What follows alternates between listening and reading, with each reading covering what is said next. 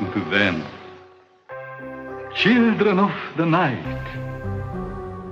What music they make.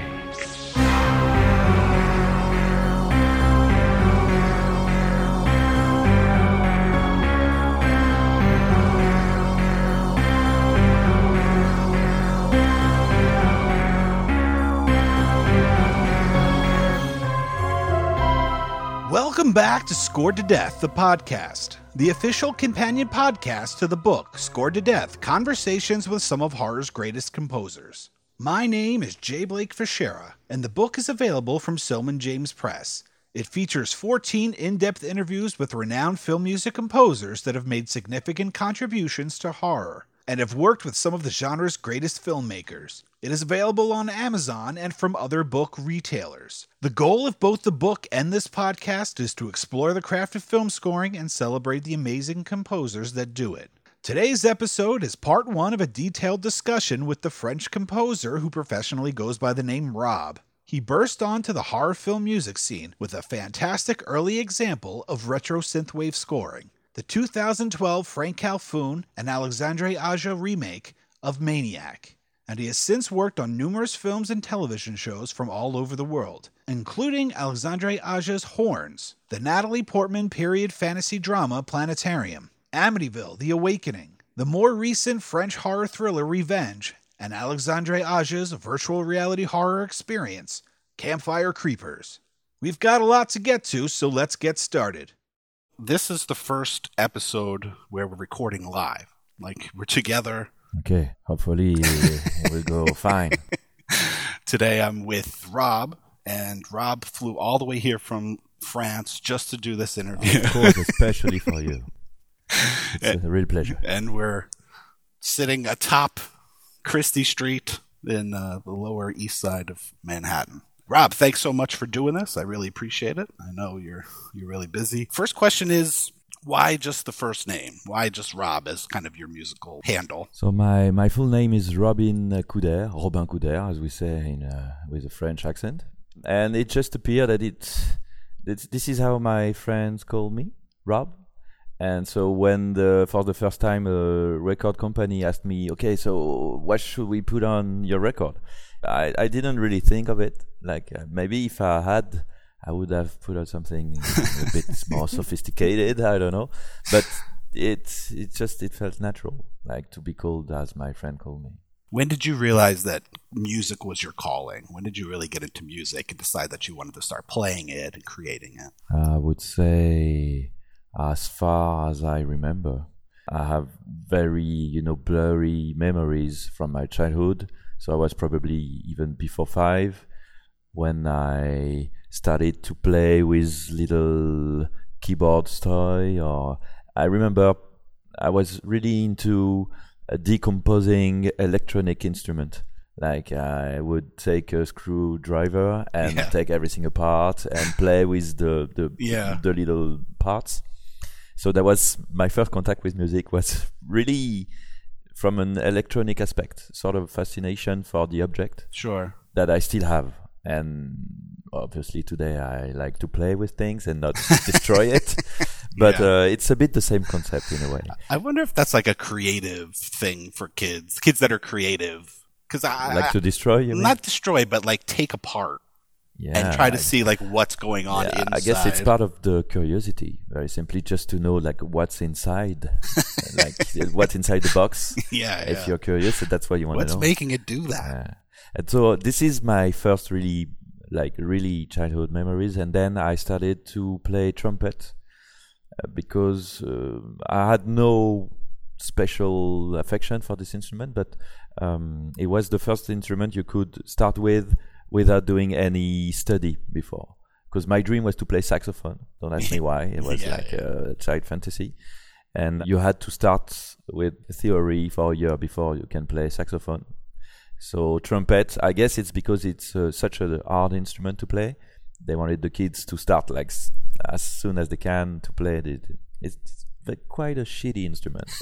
to me, it's really this is this has uh, like yeah tough memories because I was eight years old and I was a bit, you know, uh, like a skinny kind of kid, a bit like uh, not in a great shape, I would say. And Yeah. so it was extremely painful for me to blow in a trumpet.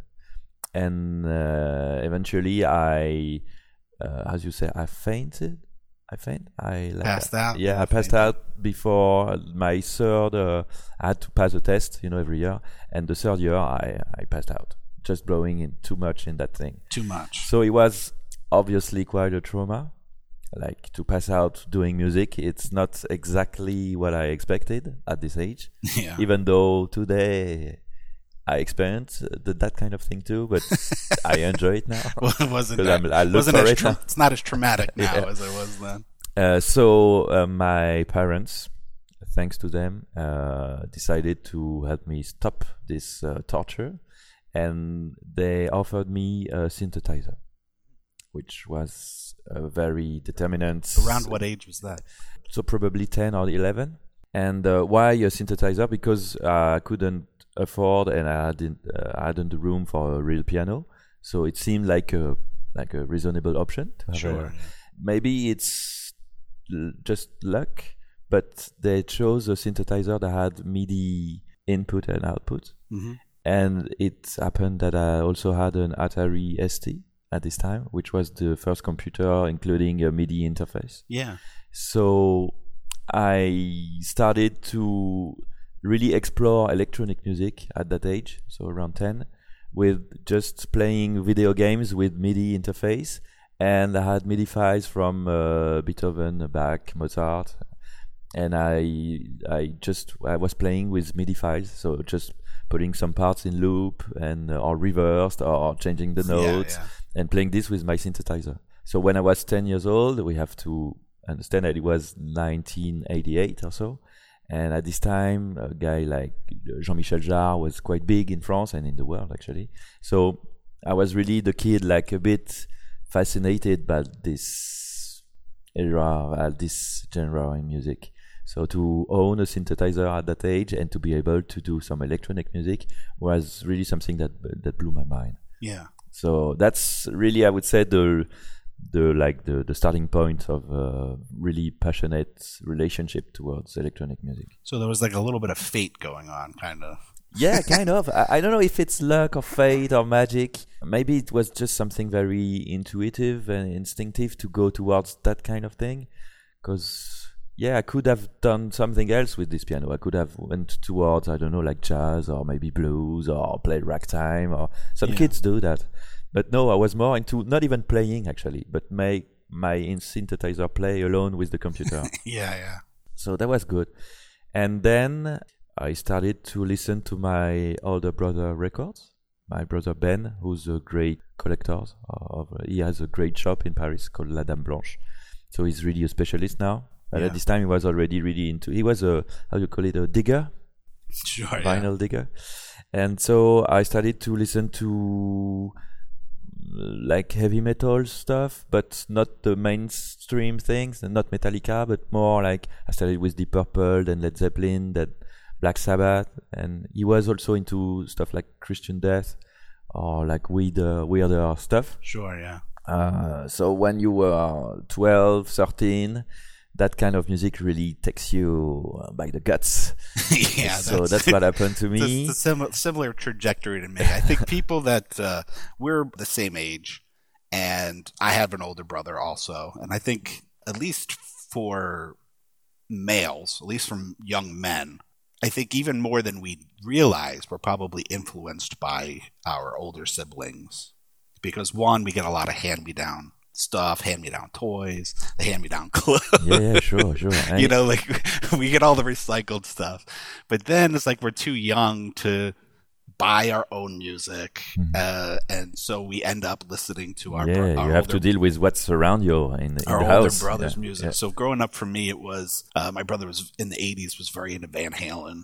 Mm-hmm. And so there was that, and, and then when I was in high school, I got very into Black Sabbath, and so throughout your teen years, was it still like this hard rock stuff, or did when did when did you start kind of expanding your musical vocabulary in I terms mean, of the my my own my own thing. Uh, it took me like just a little time to start my own band, starting from this heavy metal hard rock uh, basis. So uh, it was called Insane, and I started as the we called it the manager of the band. and uh, so at this time it meant uh, I was in charge of the light, the light during the rehearsal. hmm so that's a very nice conception of the Somebody's the, the, the management thing. but it just allowed me la- now. I mean, uh, from my adult's point of view, just it allowed me to sit in front of a band and realize what's good, what's bad, and sort of have a, you know what I mean, a distance Yeah, yeah. like sort of a producer distance Sure. uh, towards music. So that's how I analyze this now. Obviously, it wasn't the case at that time. yeah, yeah. so, I so I started to, in a way, be interested in production, in uh, how how I should advise the guys. Oh, maybe you should uh, stand there, or maybe you should play a bit louder, or maybe you know even the mixing. So that's that, that was th- this at this time was insane. Then I step by step I became uh, the second singer of the band and also the keyboard player. But it's there are just a few keyboards parts in that kind of music, so I wasn't except uh, like Stairway to Heaven with the Mellotron or you know yeah. No Quarter that kind of song. Uh, the rest was a bit uh, hard, so I went more and more into Deep Purple because I was fascinated by Mhm. Jon Lord, uh, who I still consider as a almost a guru, I would say, because Yeah. I I really I still dig his style, his sound, and the way he includes classical music but distorted. I think it's really cool. So I started to study his playing a bit more, and I started also to work with a teacher, personal teacher, a keyboard teacher Yeah. and he told me he was wrong, but it was a good thing. Oh, you're into Jon Lord, then you should buy a Fender Rhodes, which was obviously completely wrong because uh, Jon Lord plays the Hammond.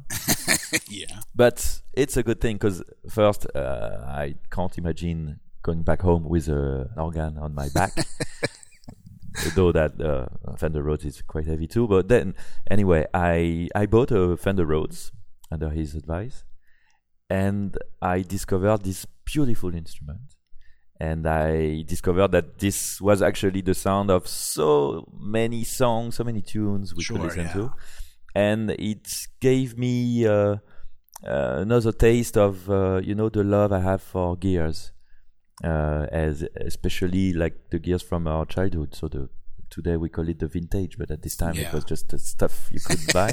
yeah. So with my first synthesizer that I still had at this time and this Fender Rhodes, it started to be sort of a, a combo, you know, like um, an instrumentarium. Can you say that in English? It's a Latin word that means just like the instrument that are used in your Sure, yeah. in your environment. And it was just going a bit further down into the production thing and how it sounds. So I could even uh, add some effects on the Fender Rhodes, some pedals, some stuff, some wah wah, blah blah blah. Yeah. And it led me to jazz funk or more experimental stuff. My brother um, introduced me to uh, stuff like uh, Mahavishnu Orchestra or bad things like Weather Report or you know like things that I don't really like anymore, but quite interesting in terms of just to extend your uh, your vision, like your the, and also the the way of playing, the all the instruments that are used. And I eventually started another band, a funk band this time. First it was jazz funk, then it went slightly to P funk, step by step, because I was then 16, 17, and we were into more partying and drugs and uh, sex and uh, well, just having fun.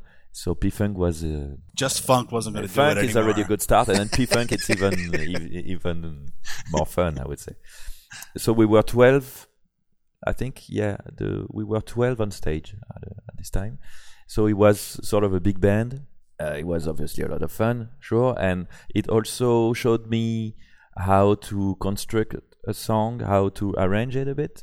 So two guitars, one synthesizer, some horns, some percussions. Sure, yeah. So it was also the beginning of the another uh, aspect of music, like really ar- arrangement aspect. So that was very interesting for this. I was sort of the not the leader. We was uh, the guitar player and I. We were sort of uh, yeah Co-leaders. co co leaders of the thing, and it was I have to say um, very heavy duty at this time because all the other guys were really like more into fun and into Sure. just p- play gigs and uh, get some chicks uh, more than this than to like uh, really compose music and be serious about it. But it was it was really cool. I was dating the the lead singer so i didn't have to seduce her so i could focus on the music. And yeah that was a very good experience too. I think everybody considers himself at least a little bit of a fan of film, of cinema. But at any point, were you into some of the film music that was going on? When did you did did you ever get into film music, or did you just kind of fall into it? Well, actually, all I said was about music, but the, in sort of a parallel uh, vision, I was extremely into cinema and into. I, I I didn't identify at this time that it, it was a score because I could I didn't make any difference between the movie and the music. To me, it was just one Yeah. piece. But I was really fascinated by very strong movie where the music was extremely obvious and powerful. But I didn't realize that music was a big part of the movie at this time. But now I know. Like I could watch the Mission, you know, the film Mission. Sure, yeah. I could watch this movie like every day, and I was really fascinated by the story, of course, but also the music.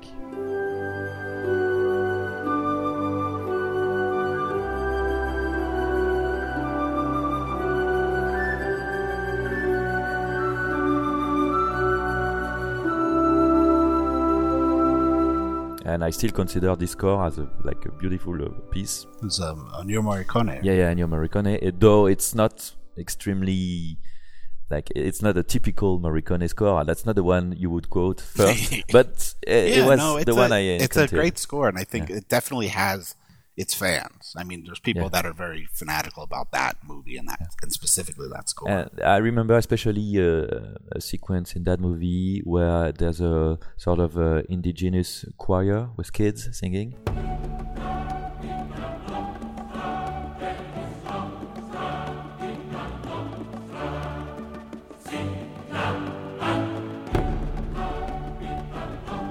The melody they sing on, in this movie keeps like keeps running in my head like every, every time even though I have to compose something Yeah. it's it's it just it crosses my mind because I you know that's how it is with childhood traumas Yeah. it just it, it stays there in your mind forever so this movie is part of it and also I remember watching in English you call it the fearless vampire killers Roman Polanski yeah, the Polanski film. Yeah. Yeah. And this one was also like a, a like a huge part of my child inspiration. Uh, and the music is so beautiful in there the Krzysztof Komeda music.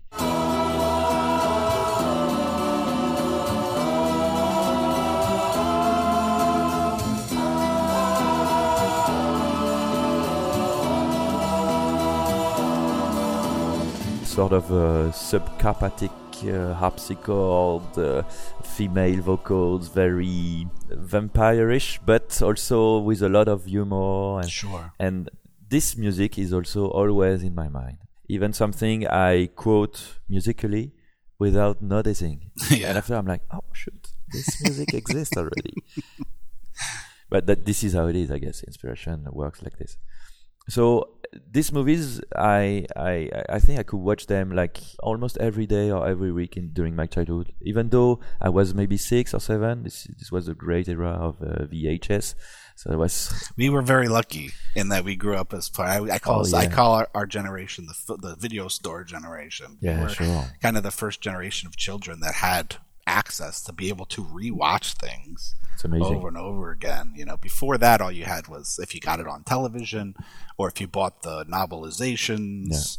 And to listen to the score, those are like the only ways you. And then in the late seventies, it became kind of popular, and even before that, some people would watch buy like the shortened eight millimeter. Yeah, yeah, the films. Yeah, yeah. I, I, I had this at home. Too. Yeah, but then it was you only watch like, like the- and. Uh, watch like the five minute version of Star Wars. yeah, yeah, yeah, yeah, exactly. Yeah.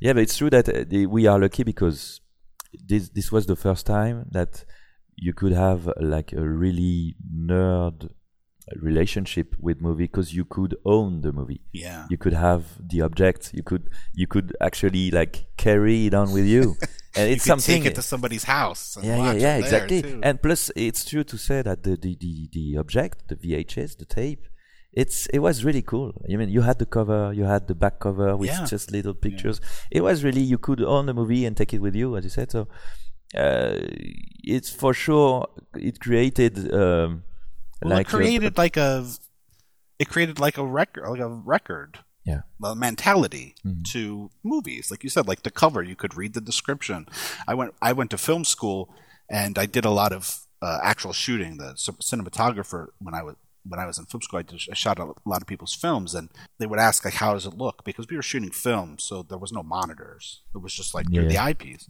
and they'd be, "How, do, how does it look?" And I was like, "Oh, it looks like back of the box," meaning like it look. This frame is this. If you were going to make this a VHS tape, Mm-hmm. this would be the one on the back of the box or side of the box. This was Yeah, like the- this is the this is the frame that would be on the side of the box to sell the movie. So yeah, it was like it was tangible. You had the art. They were using, still using the DVD arts now. Or sometimes are I don't know why they redo them, but we had beautiful art and even some of the horror films like Black Roses. When you went into the VHS store, it would be raised Yeah, like you had like gimmicky boxes. It was like it's, it's, it's interesting that you, you mentioned this little picture like on the side of because it's it's we have to realize that this very picture, this very little one, it had a huge importance on us Sure, on yeah. our gener- generation because that that was what we f- that was our first look on the movie. was often just the spine of the and side especially of it. yeah. when it came to the horror movie uh, district in the store this picture had a, like it's crazy the influence it had on on me at least Yeah, yeah. Because I, w- I was a kid so I wasn't really allowed to go in that in that section the only thing I could have was just this this, this vision of the that movie little you could the f- whatever font was ri- it was written Yeah, in, which yeah. early on was just usually a white font, but then it started to get more stylized. But you could see like the title, and then there was always just a little tiny frame that was like like you said, it was the only representation we have of what that movie was about. I thought that, that's why I think the guys like us, the relationship uh, we have towards genre movie and horror movies is is so passionate and so Yeah. there's sort of a in, great intimacy with between us and this this kind of movies because it was from the childhood like this this vibe is very tiny it's very subtle you know what i mean Yeah. it's something that it's hard to describe it's really something like you like it's like a pin uh, on your brain you know when you're Yeah. a kid when you're six everything you see everything you Sure. hear everything you Yeah. everything has a huge importance and that kind of thing to have a shock picture like this Yeah. to have the reanimator like just the, a screenshot of this when you're six it's really like yeah, yeah. you you have the feeling that there's a, a huge world behind this cover, behind these VHS that you are not allowed to access, and that that is something like greater, like the, I don't know how to describe. It's really something Well, even very to the, even to this day, when I'm talking to somebody and they're like, "Oh, have you seen so and so movie? Have you seen this movie?" And it, it being an older film, I'd be like, "I know, I've never seen it, but I know the box. Like I, I've seen, like I know, I can picture the way it looks in the video store, but I've never seen it. So it really has like made it. That's like imprinted it- itself on our brains for sure. And again, my older brother had a huge importance on me because he had the access to this VHS because he was eight years older than me. So he, he could just go to the to the store and take whatever he wanted and take it back home. And so I could just hear some noises from the from the room uh, Yeah. next next to mine. And also he was so I had quite a dark brother, as you understand now. Well, yeah, well, Yeah, yeah. he was listening to some hard and rock, he, and he he he was actually really in love with that kind of movie so he even like he, he used to buy the posters and Mm-hmm. would put it in his room so he had his room was like a very mysterious and dark world I have me a cousin that's like yeah that. and he he smoked a lot of uh, hashish and with the, the all the Wes Cravens posters everywhere, listening to Christian Death. So he was, you know, when you're um, Yeah, like yeah. a pre-teenager kid, to have an older brother like this, it's really like wow. I had an older cousin. My brother is like five years older than me, but then I had a cousin that's probably more of that difference, a little bit older than my brother. And when I would go over my aunt's house, his room had he had put like a pad he had put like a lock like a deadbolt on Oh, his yeah. room like his, and he only he had the key but sometimes it would be open and i would walk in and he not so much movie posters but it would be like ozzy bark at the moon you know uh, all kinds of heavy metal posters and ozzy with blood coming out of his mouth and all this stuff and it was like Yeah, it was beautiful. crazy it's beautiful. it captured the imagination of a little Yeah. kid Yeah, exactly the feeling of entering into a cave uh, with forbidden artifacts. That was very interesting. And plus, he was a, a an artist in a way. He was a, he loves to to draw, to paint, and to even do sculpture. But you could tell he was really under the influence of uh, chemicals. So he did just weird stuff. So his room was really like a, a strange mix of a museum, uh, horror, uh, like really a weird cave. sure So just to go there when he wasn't there and to discover some mis- some yeah mysterious aspect of something that I was sure not allowed to to discover, it had also a great influence on me. Now, you were interviewed for a French documentary about John Carpenter. Mm-hmm. Not speaking French, I turned it on and I I didn't know what you were saying. So I don't so these questions are in reference to like was he ever like an influence on you? Like what what kind of things would you have talked about in, in that documentary? Like were you interested in his films when you were growing up or did you discover his stuff later? No, no, it's he's uh, the perfect example of what we're talking about. Like the kind of movie I would first discover on the cover Sure, in yeah. the store, and then uh, see some artifacts in my brother's room, and then eventually watch the movie. So I think Halloween was the first one I I could watch.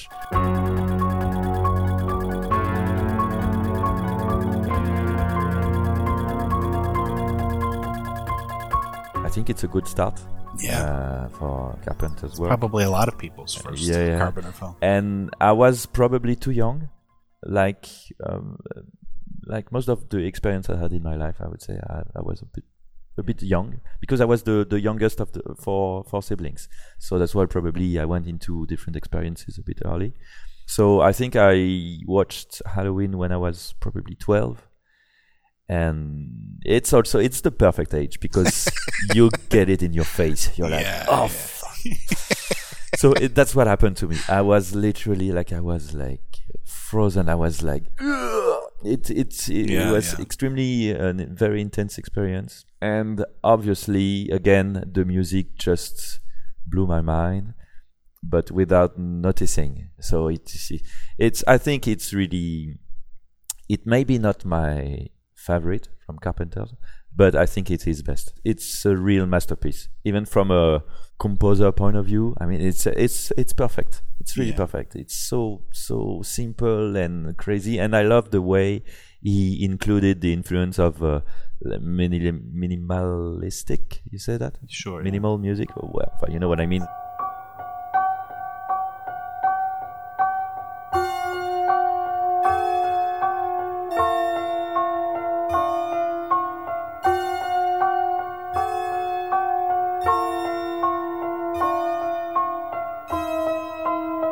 Like to put this into a horror movie that's so cool that's so clever Yeah. Uh, Well, he is kind of the master of minimalism. I interviewed him for the book, Yeah. but I also interviewed Claudio Simonetti from the band Goblin, uh-huh. and we talked about Carpenter. And he said with Carpenter, it's like you can hear one note, and you you know it's Carpenter, and it's like more effective than any note you. Even if you played the same note, it like wouldn't have the same resonance yeah, true. as if he played it.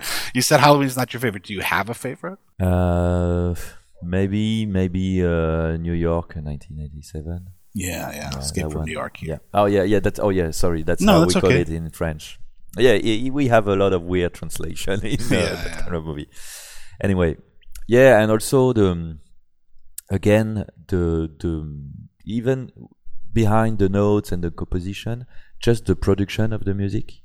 Like it it it left a, a huge print in my mind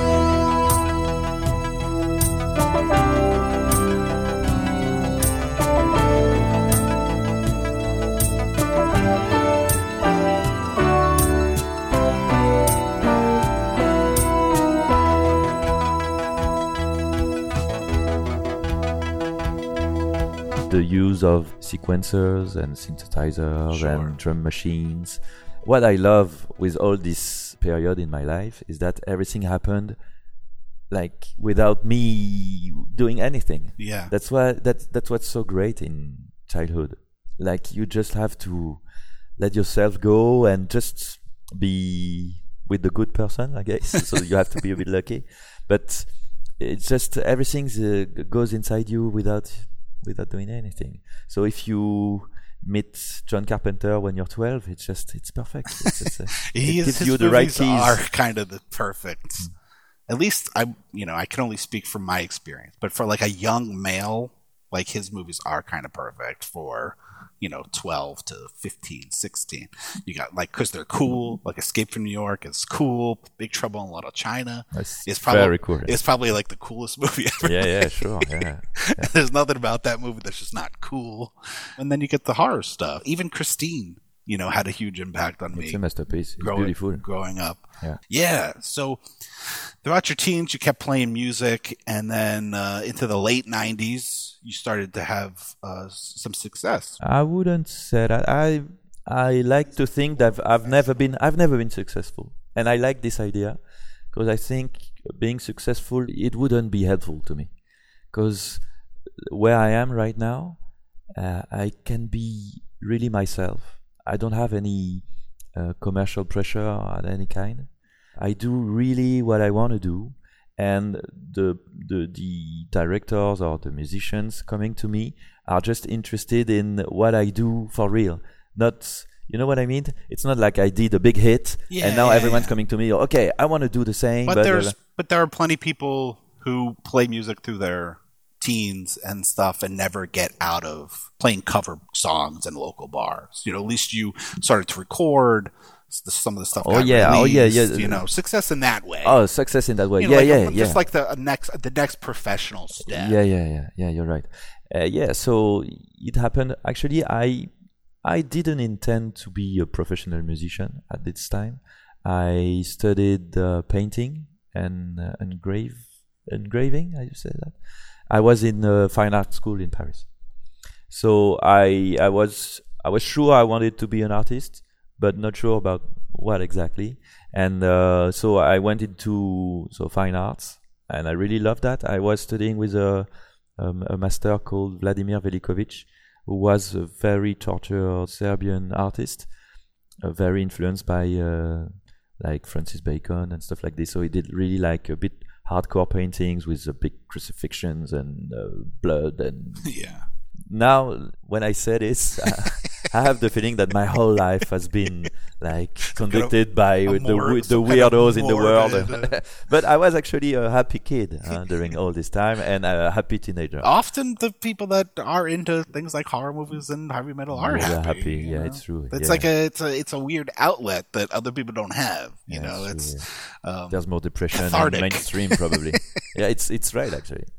Anyway, so I was in that uh, in that school and I had some uh, medical issues, some lung issues. So I had to quit everything for a while. I went to the hospital and got surgery, and uh, it sort of made me realize that you know the kind of thing you want to realize when you're 18 that okay life is short and maybe uh, once again 18 is a bit early to to think of this yeah, yeah. again but anyway that's my life and so i i quit my girlfriend and i started to focus on what i really want to do and uh, who i want to be and try to be a good person and really connected to your uh, deep uh, inner feelings.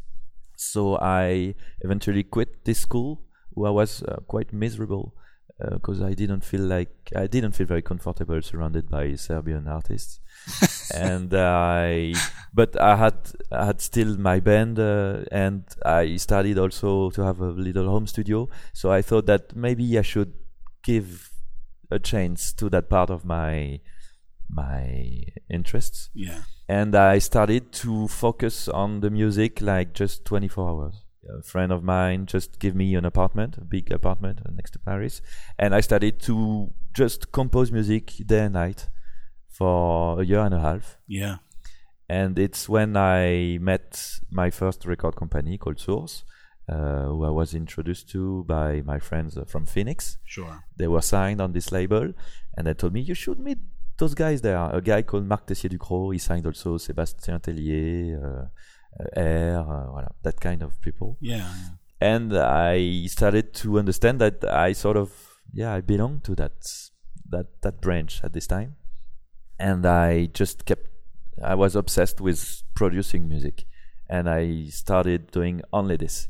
So it was a very interesting uh, period in my life because it's the first time I really did only one thing, and uh, you know, so being uh, 18, 19 and doing like constantly music, being very poor, but you don't care this time. And like Yeah, I had no family, nothing to take care of.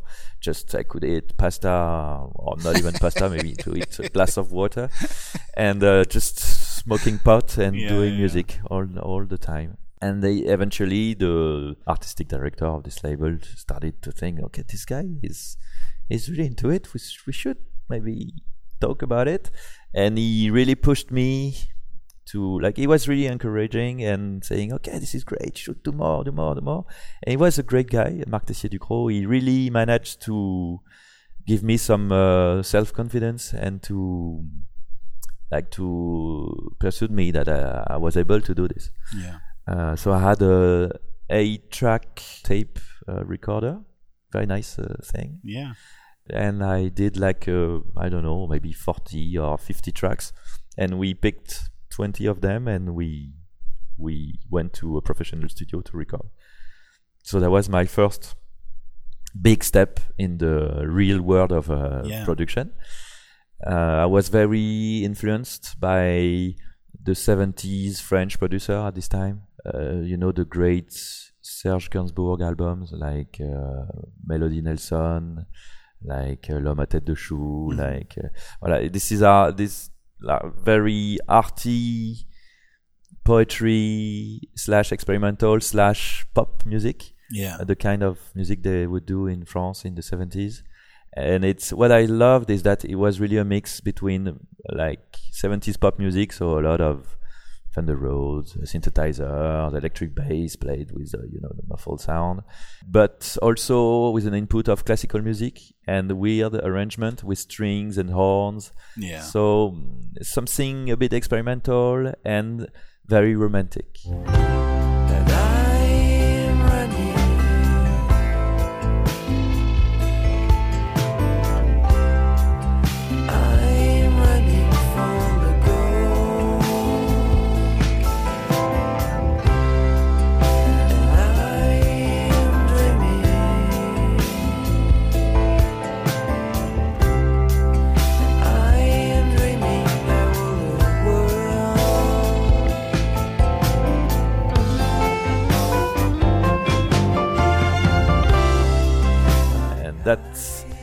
That's when I realized also that my music was very romantic. I always wanted to put some emotion, some feelings, some whatever it can be. It can be sadness, melancholy, or love, or I don't know, but something uh, related to emotion. I'm not a great dance music producer for sure. That's not the music I, I Yeah, can yeah. provide. It's whenever I try, it's uh, it's a disaster. But when it comes to just being emotional, that's where I feel really comfortable. And so that's what I did. And uh, we recorded my first record then called Don't Kill. And when did the idea or the opportunity present itself for recording music for film? It was a bit later, maybe two years after, so in 2002 or three, when I met my, uh, well, at this time she was just my girlfriend, but she eventually became my wife. And she was uh, uh, in a director school in Paris.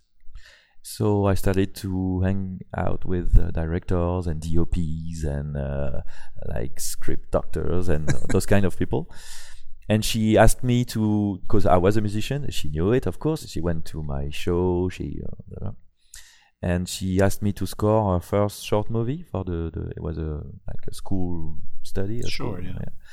And I just it felt so natural to me, and it it was very obvious that it worked very well. That my music on pictures was just okay. It was a perfect match Yeah. because I was very into. It, though I recorded uh, like this Don't Kill, I was already into instrumental music.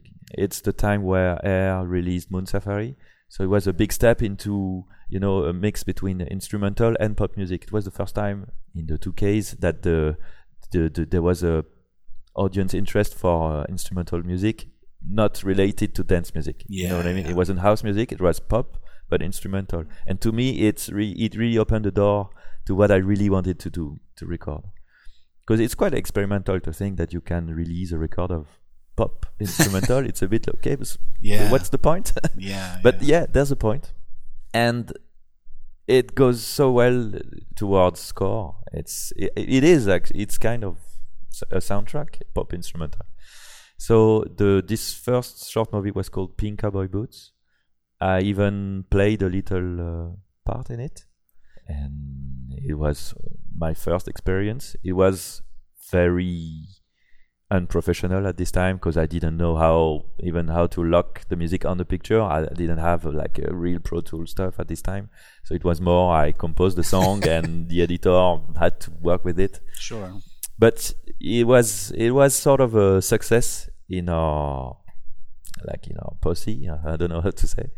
Uh, like everyone really noticed that it was a great a great score actually. So i did the second one for her and then i met some friends of her like uh, rebecca zlotowski or teddy Modeste who asked me to score their first feature when they just went out of school and this is how I scored Belle Épine and all the rest. Okay, I know it seems like we're just getting into his film scoring career, but that's about the midway point and a good place to stop for now. I, of course, need to thank Rob for being part of the show. Please come back in two weeks for part two of this conversation, when we will dive into his composing process, his film scoring career, and much, much more. The next episode is an absolute must. If you've been enjoying the podcast, the book, Scored to Death Conversations with Some of Horror's Greatest Composers, is available from Amazon, Barnes & Noble, and many other places you buy books. Or you could order a signed copy from me directly. Just contact me through scoredtodeath.com. You can also find and follow me on Twitter, Facebook, and Instagram at Scored to Death. Scored to Death, the podcast, is available on most podcast apps and distribution sites, as well as on SoundCloud and YouTube. Please consider subscribing, rating, and reviewing the show on iTunes or on whichever provider you listen to podcasts. Ratings and reviews will help raise awareness for the show. My other podcast, Saturday Night Movie Sleepovers, can also be found on iTunes, Google Play, and most places you find podcasts. And on Instagram, Facebook, and Twitter at Sat Sleepovers. You can find Rob on Facebook at rob.dodecalogue. That's rob.d-o-d-e-c-a-l-o-g-u-e. Thank you so much for listening to Scored to Death, the podcast, and please come back in two weeks for this conversation's exciting conclusion.